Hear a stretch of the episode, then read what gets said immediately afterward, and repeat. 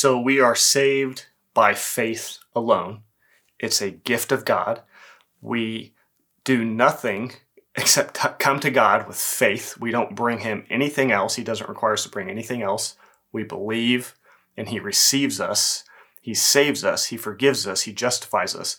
Um, uh, all these things that we've talked about in the past uh, several videos. Um, if you haven't watched those, I would recommend that you go back and watch those before you watch this one, um, because I want to basically in this video is kind of to answer a question I think that will arise from um, what I've talked about in the last several videos, where when you lay out the gospel, what it really is, the freeness of it, um, the simplicity of it, that it's by simple childlike faith in God, we trust in Him, we trust in His promises, and as a free gift, He responds with forgiveness and salvation.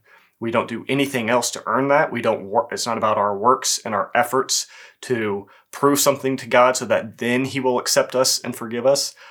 What God wants is simply that we come to Him by faith.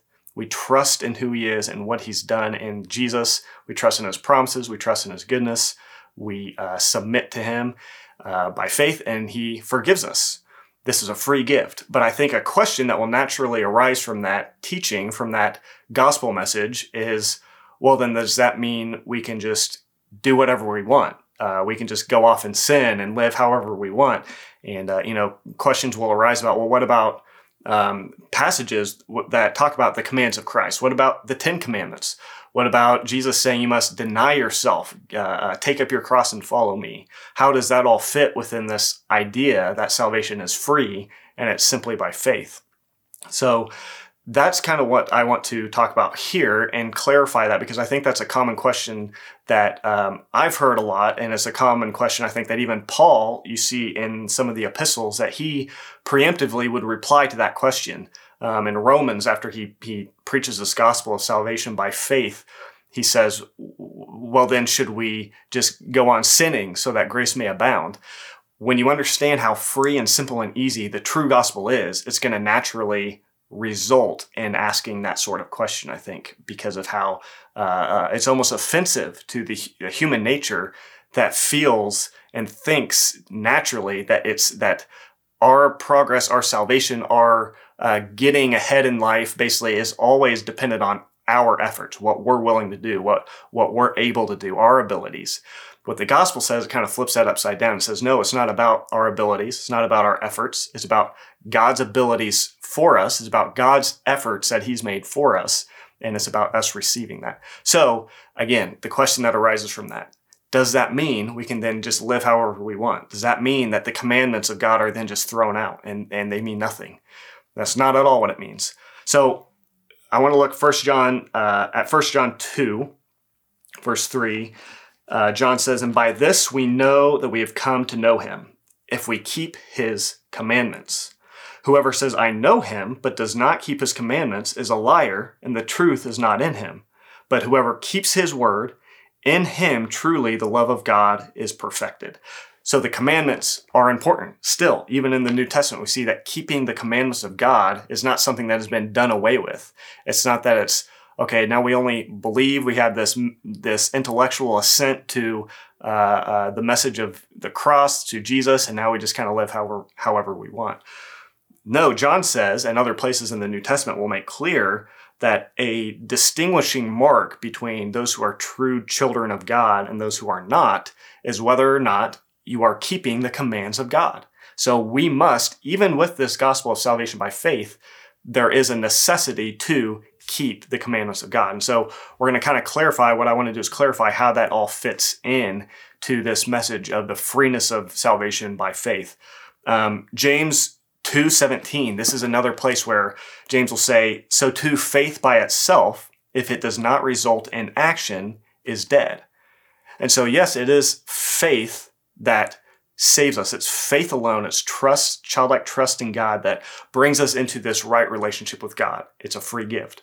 But James will make clear, and I think this lines up with exactly what John is saying, that if this faith does not result in, in action, and I think the action would correlate with keeping the commands of God, then that faith is not real. It's not a real faith. It's not a saving faith, is what I would I would say what I would understand from what the Bible teaches.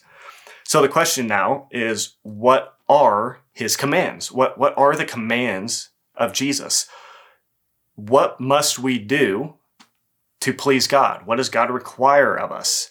Um, this is the question I think most human beings are asking, even if it's subconsciously. They're they're wondering, they're wanting to know what what how do I please God? I want to please God. I, I we have this this uh, inner awareness, the law of God written on our hearts. We have these consciences that tell us we should be certain kinds of people.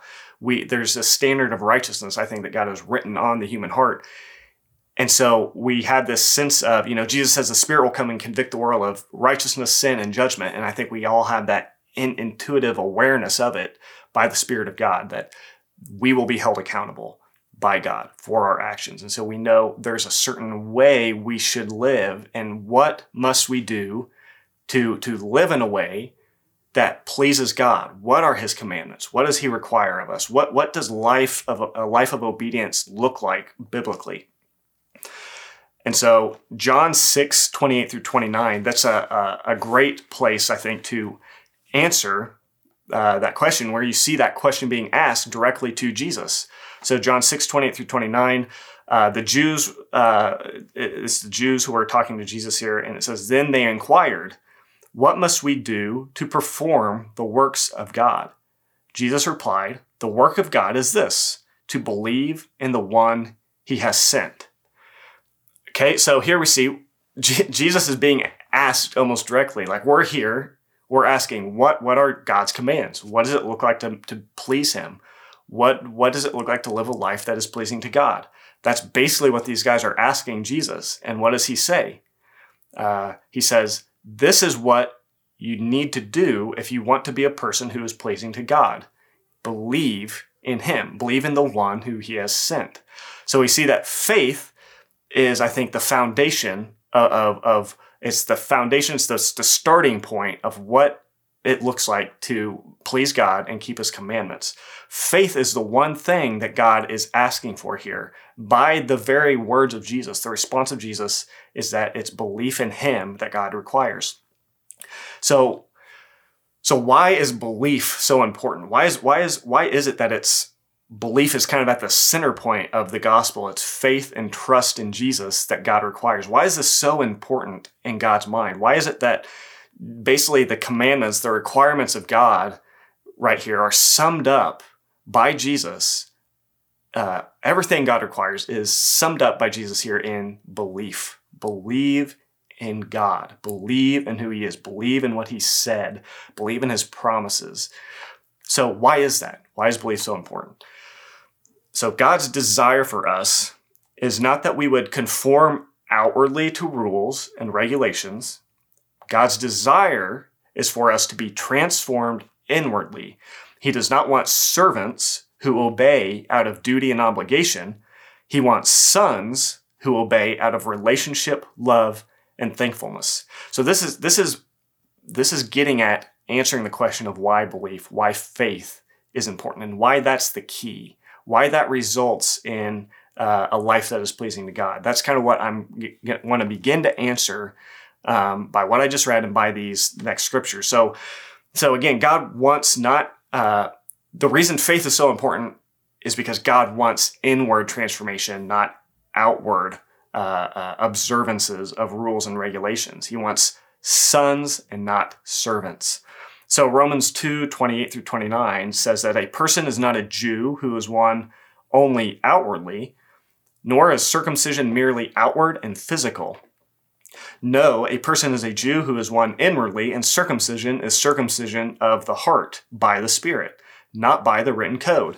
Such a person's praise is not from other people, but from God. So again, we're seeing this truth. God wants people he wants people who are not just devoting themselves out of duty and obligation to, to following a set of commandments and rules. What he wants is a people who have, uh, have experienced an inward transformation of the heart, who, who don't just simply have a cup on the outside that's been washed clean, but, but one that is in, inside is, has been made clean. God wants the inside of us clean. And faith uh, as we're gonna we're gonna continue to explain, faith is at the heart. It's the key to experiencing that inward transformation. We must have faith to have inward transformation. If, if faith is not the starting point, faith in God is not the beginning point of our walk in our efforts to please God, if faith isn't the, the foundation, then it's going to result in a person who is living in duty and obligation, living as a servant, a slave, not as a son. Um, he's living not out of an inward transformation, but out of a outward uh, conforming to to certain standards and rules, out of duty and not out of love. So God wants one who is a Jew, one who is who's who's his people, his son, who's who's been transformed inwardly, not outwardly. Deuteronomy 36 uh, says, The Lord your God will circumcise your hearts and the hearts of your descendants so that you may love him with all your heart and with all your soul and live. So circumcision here, I think there's a there's symbolism of a of a heart that's been set apart for God, a heart whose affections and desires and loyalty is basically attached to God and not not lean toward other things, not lean toward the world. This is what God wants. He wants hearts that are circumcised to him. And he says what he what he desires to accomplish in the human heart is not to by fear and by rules and re- regulations uh, enforce upon people a uh, certain standards and duties and obligations that people would just serve him out of fear and duty. He wants people whose inwardly their their hearts have been circumcised. And again, faith is the key to accomplish this. Galatians 6:15, uh, Paul says, "For neither circumcision counts for anything, nor uncircumcision, but a new creation." So circumcision is something that is this outward physical action of cutting off skin, cutting off phys- a physical part of the body. What what Paul's getting at here is that that physical requirement that God had in the Old Testament. Ultimately, that was a shadow. That was a symbol of of the cutting away of the flesh that God wants to do in our hearts. He wants to cut away the old man with its old desires and affections, its its its commitments to to itself and our own self preservation, our own uh, uh, prideful ambitions. Circumcision is a symbol of of that inward cutting off of that that God wants to do to uh, uh turn the affections of our heart toward Him. Again, God wants inward transformation and that is getting at why faith is at the heart, it's at the center, and it's so important um, in relation to what the commandments of Christ are. So, faith and trust in God is what brings us into a living relationship with God and gives us access to the power of the Holy Spirit. Um, and so, again, God God desires faith because faith results in inward transformation. And so we see in like Galatians 3 2, Paul says, I would like to learn just one thing from you. Did you receive the Spirit by works of the law or by believing what you heard? To be transformed as God desires, to have this inward transformation, it's not something we can do on our own. It's not something we can perform by our own efforts and self exertion. It's something that God, only God can do, only His Spirit can do. And so we need His Spirit. So then the question would, would be uh, uh uh, let me backtrack. We, we need his spirit to keep his commandments. If what God truly requires is not, is not an outward observance to rules and, co- and commandments and standards and feasts and, and uh, uh, duties, but he wants an inward transformation, then we need to know, well, how do I get inwardly transformed? Well, the key, the, the way to do that is to have his Holy Spirit come in and transform us. We can't transform ourselves. We need his spirit to do it. Well, then the question again would be, well, how do we get his Holy Spirit? So that's what we're answering with these verses. And we see in Galatians 3 2, where he says, he's asking, uh, in a way, a rhetorical question Did you receive the Spirit by works of the law or by believing what you heard? So the, the insinuation there is that we believers, these believers received God's Spirit. It was given to them as a gift as a result, not of them performing a list of rules and duties, and then God said, okay, now I'll give you my spirit, but rather is because they believed in him, they entrusted themselves to God, and then he gave them the gift of his spirit. Uh, Ephesians 1.13 backs this up and it says, You also were included in Christ when you heard the message of truth, the gospel of your salvation. When you believed, you were marked in him with a seal, the promised Holy Spirit. So God gives his spirit as a result of belief. God wants to transform, transform people. That's what it looks like to keep his commandments. At the heart of what it looks like to keep God's commandments, it's transformation of the heart. It's not an outward observance of rules and, and regulations. I think most people will understand that and agree with that. Two, we need the power to be transformed. If God requires transformation, then the question is, how do we get that? Well, here we're seeing faith is how we receive the Holy Spirit. So by faith, uh, uh, the reason faith is so important is because by faith we receive the Spirit of God who transforms us inwardly and circumcises our hearts to God. By the simple action of faith, God gives us the free gift of righteousness and indwells us with His Spirit. This results in the transformation of our hearts, our thinking, desires, emotions, and affections. Ultimately, when we receive the Spirit of God by faith, we are enabled to have experiential knowledge of God's love for us, which then enables and empowers us to have love for God and others. So Galatians 5 6, for in Christ Jesus, neither circumcision nor uncircumcision has any value. The only thing that counts is faith expressing itself through love.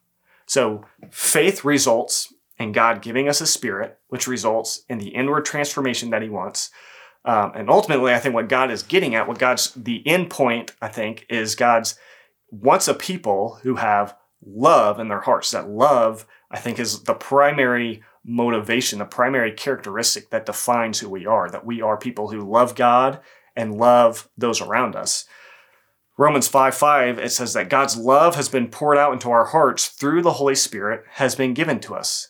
So, love is at the core of this transfer, this inward transformation. Love really is the, the ultimate uh, uh, kind of end point, you could say, of what God is uh, getting at in, in, this transforming work he does by his spirit. And we see here that it's uh, faith that uh, in Galatians 5 6, it says it's faith expressing itself through love. That's the only thing that counts. That's, that's the ultimate thing that God is looking for. Okay, so God is looking for transformation. Transformation comes by the Holy Spirit. That's this transformation ultimately results and it uh, uh puts in us by God's Spirit. He pours out in us love and love, what does love do? Uh, well, love fulfills the whole law. Uh, the reason God only desires and asks for simple faith, he asked for when Jesus, when these people asked Jesus, what must we do to be doing the works of God? He said, believe. Here we're seeing, after all we've said, I think we're seeing that the reason that Jesus says this, the reason God asks for simple faith is because when we simply exercise a childlike trust and faith in God, it results in love being produced inside of us. This activity of love being worked in us results in us fulfilling the whole law. So we started out with this question of what do we do with God's commandments? Yes, we must believe, and it's a free gift of, of salvation by faith alone. And, and that doesn't mean that we throw out God's commandments. So how do we keep God's commandments? Well, let's let's again what we're seeing here is, is it's it's love that ultimately fulfills the whole law. And we all know these scriptures that testify to this over and over. So, like Romans 13 10, um, Paul says, Love does no harm to a neighbor. Therefore, love is the fulfillment of the law. So, if you're asking, what are God's commandments? What does He require? We see these places again, like we go back to First John, where it says, we know that we know Jesus. We know that we know God if we keep his commandments. So, how do we keep his commandments? Well, love. Uh, if love fulfills the whole law, then what should we be pursuing? What should be our ultimate pursuit in our in our seeking to obey God? Well, it should be to be loving people.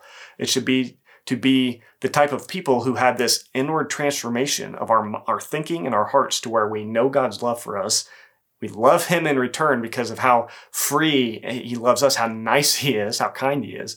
What that will result is a changed heart. It's going to make human beings uh, uh, different.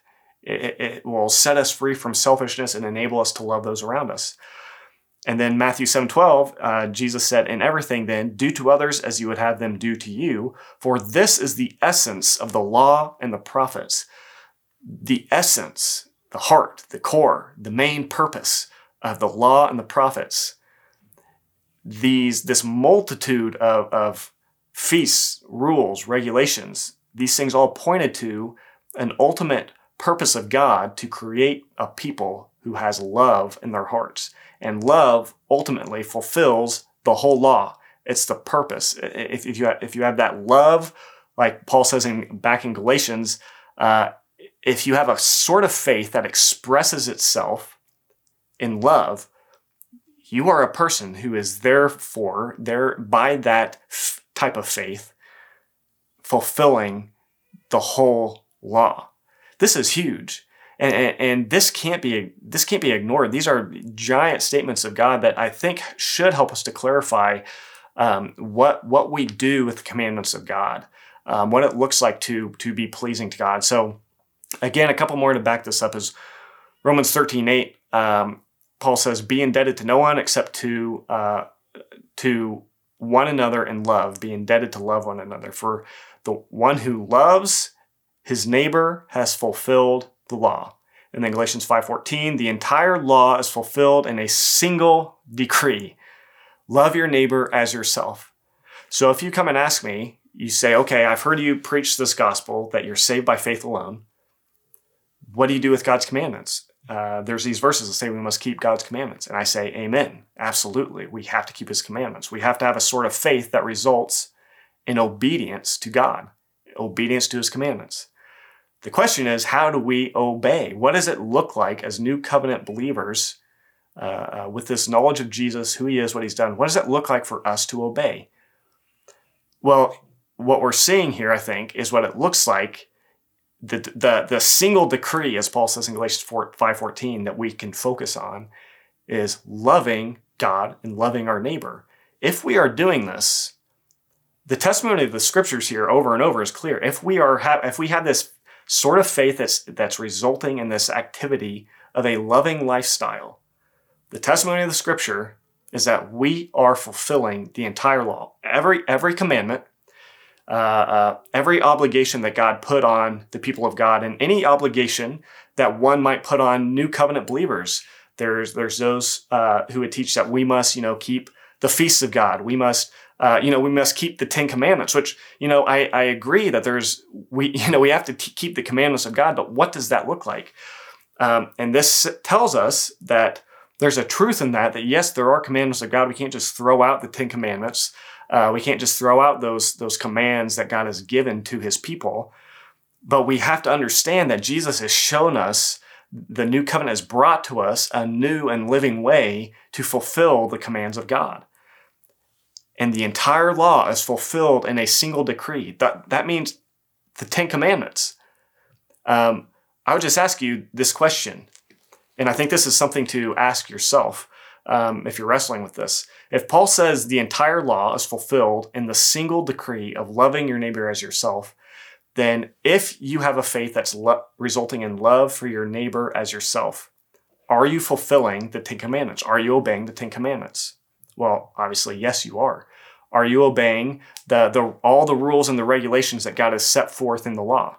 Well, this says, yes, you are. By that single action of loving, you you have been brought to a point of this new creation, this inward transformation that God ultimately desires, that the law and the prophets pointed to and, and is fulfilled in. So, uh, do we still have to, to, obey the Ten Commandments? Do we have to obey the commandments of God? Yes, we do.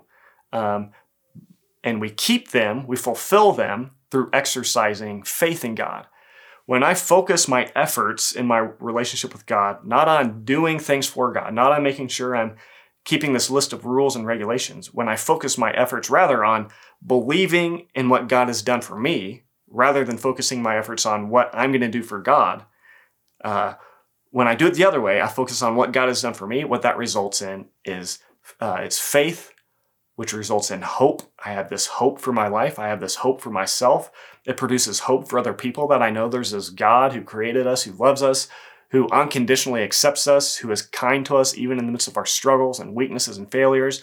When I focus my efforts on embracing that daily, moment by moment, uh, when I'm feeling guilt, the guilt of my weaknesses, the guilt of my failures, the guilt of my sin, if I turn to trying to effort and work and say, okay, well, I'm going to keep these commandments more. I'm going to, I'm going to set down these these rules to to try to keep rather than doing that if i focus my efforts on believing again what god says about who i am what god says about his love for me if i receive that embrace that that word that truth washes us clean and it results in this hope, which again, Paul says faith, hope, and love.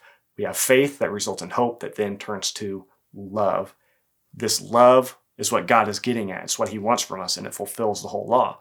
Um, and so this is why, this is why when we go back to 1 John 3.23 and it says, uh, uh, you know, we, are hearing about God's commandments. We know we must keep God's commandments in addition to, to believing we are saved by faith, but then it, like James says, it must result in action. It has to be a faith that results in action. So how does that happen? What does that look like? Um, there's so much more to this, but uh, but I think you know we started out with First John two, where it says the the condition, the distinction between those who know God and those who don't is those who are keeping the commands of Christ, uh, keeping God's commands. And so the question is again, what what what are God's commands? So th- the interesting thing is that John answers that question directly. He says, "And this is His commandment." Uh, and this is gonna this is gonna uh, sound uh, very familiar to everything we've been saying so far. This is His commandment that we believe in the name of His Son Jesus Christ and love one another, just as He has commanded us.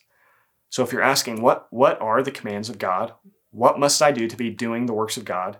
Jesus answers it by saying this. This is, this is what God wants from you right now, today. He, he's not asking for you to go out and do great things for him. He's asking you to not start out by trying to effort and strive and figure out all these rules that he requires you to keep.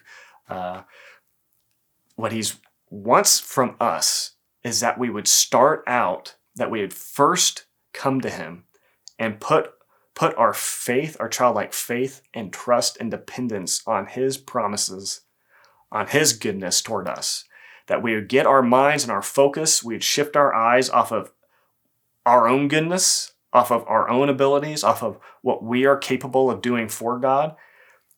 Yes, God wants us to do things for Him. You could say that.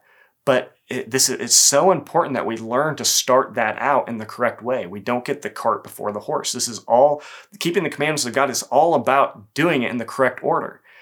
So when we preach this message of faith alone saves, it's not a message of so then you don't need to keep God's commandments. It's a message of God restoring and bringing human beings back to the right order of what it looks like to keep his commandments. And we must put our focus on first believing on Him, believing and, tr- and trusting in His Word. Uh, and again, I think a, simple and helpful way of thinking about that and, and kind of rephrasing that is just to say that you get your focus, you're, you're, you don't lean, you don't, you don't focus your, your, you don't try to find your strength from what you are, but you focus on, you focus and you find your strength from who God is. You don't you don't lean on your own goodness and your own abilities. You lean on the goodness of Jesus and the abilities uh, that he had to be righteous for us. When we learn to embrace that by faith and we start out our pursuit of obedience to God by by sitting down, by resting, right? By by walking in, I think, the Sabbath rest, uh, uh, God when he when he created the world, he created man. He he finished everything, and then the seventh day he rested. And I think he put man. He started man out from a place of rest, and then he said, from that position of rest, now go out, be fruitful, multiply, fill the earth, subdue. In the same way, we must begin by resting in all that God has done for us in Christ, embracing that as a free gift of faith. And when we do that, it's going to result naturally in the fruit of the Spirit manifesting inside of us. Ultimately, it's going to result in the ultimate fruit of the Spirit, uh, uh, which is love, which will fulfill the whole law. And by this, we will be keeping all the commands of God.